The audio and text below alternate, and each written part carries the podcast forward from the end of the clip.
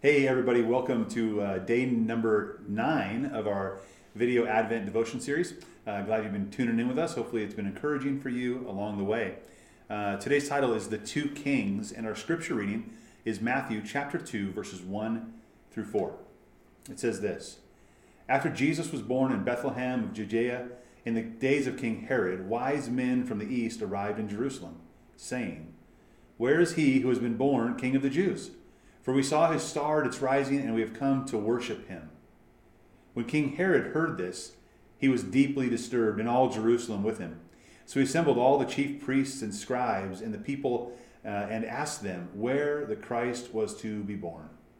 So t- today we're going to look at this a little uh, in depth, looking at two kings. And even in that text, you can see wise men came, uh, came to King Herod, right? In the days of King Herod, wise men came and they said, Where is he who's been born king of the Jews? So they came to a king asking, Where is the one to be born king of the Jews? So there's two kings going on here.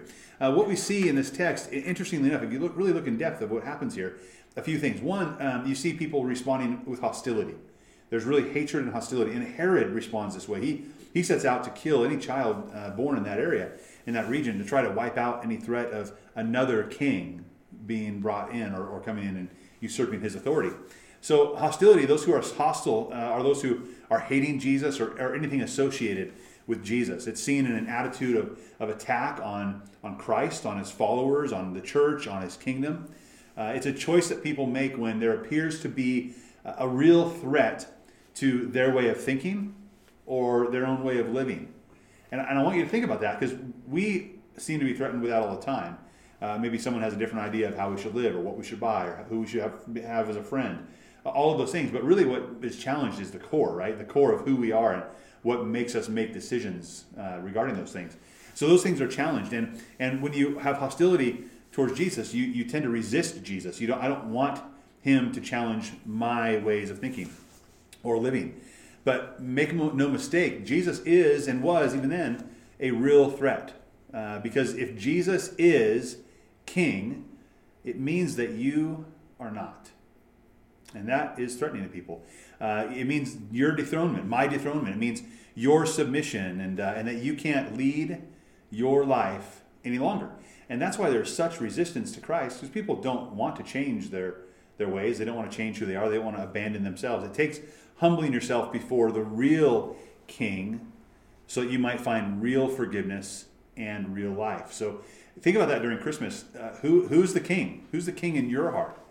Uh, are you going to be hostile towards the king or, or, or what? But Psalm 2 says this about that. Uh, it, it asks, Why do the nations rage and the peoples plot in vain? Like our plots are, of hostility against the king are in vain. The kings of the earth take their stand, and the rulers conspire together against the Lord and his anointed one. It's amazing that people conspire against the Lord. They want to get rid of him. They want to push him aside. They want to bury any notion of Jesus or another king. Luke 1 51 and 52 says, He has done a mighty deed with his arm. He has scattered the proud because of the thoughts of their hearts. He has toppled the mighty from their thrones and exalted the lowly. Listen, whether you like it or not, Jesus is King of kings and Lord of lords. Uh, and you saying he's not doesn't make him not. Uh, you will be dethroned. So either you can step down from your throne and humble yourself and embrace Christ and have life, or he will make you step down from the throne. So there's people that are hostile. You also see in this text there are people that are indifferent. There are people that are indifferent. Uh, it said he was born in Bethlehem in Judea during the during the days of King Herod, and wise men from the east arrived, saying, "Where is he who was born King of the Jews? We've come to worship him." Uh, but when King Herod heard this, he was deeply disturbed, and all Jerusalem with him. So he assembled all the chief priests and the scribes of the people and asked them where the Messiah was to be born. So you have you have King Herod and the people greatly disturbed. This is this is where there's a hostility. Like we, we don't want to change what's going on. We don't want to have this upset. Uh, we don't have, we don't want to have our king upset.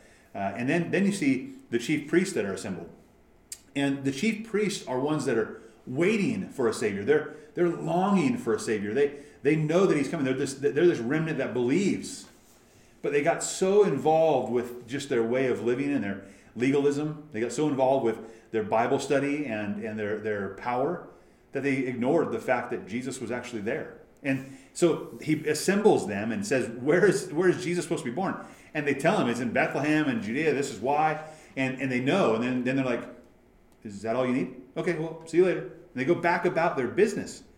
They were indifferent to Christ. They, they didn't want to cause a stir, right? It, we see scripture says that Jesus came to his own and his own did not receive him, right? His own, he's the king of the Jews, the Jewish people, these teachers and, and these, these uh, authorities and the leaders should have known better. They should have seen and they should have believed, but they buried their head in the sand and went back to study and whatever they had beforehand. Don't be indifferent, indifferent to Christ. But then there are those who come with faith filled worship. Although his people were indifferent to him and, and many were even hostile against him, Gentiles, unclean wise men, came from afar and they responded in faith and they bowed in worship before the true king, the Savior King who was born for all people. So during this Advent, this time of expectant waiting, we have this choice to make.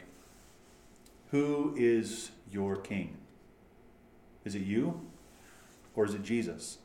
Whose voice are you going to listen to? Will you be indifferent? Will you be hostile? Or will you bow with whatever gifts you have and adoringly worship Him? I, I pray that you come and adore the King of Kings. We'll see you tomorrow, guys.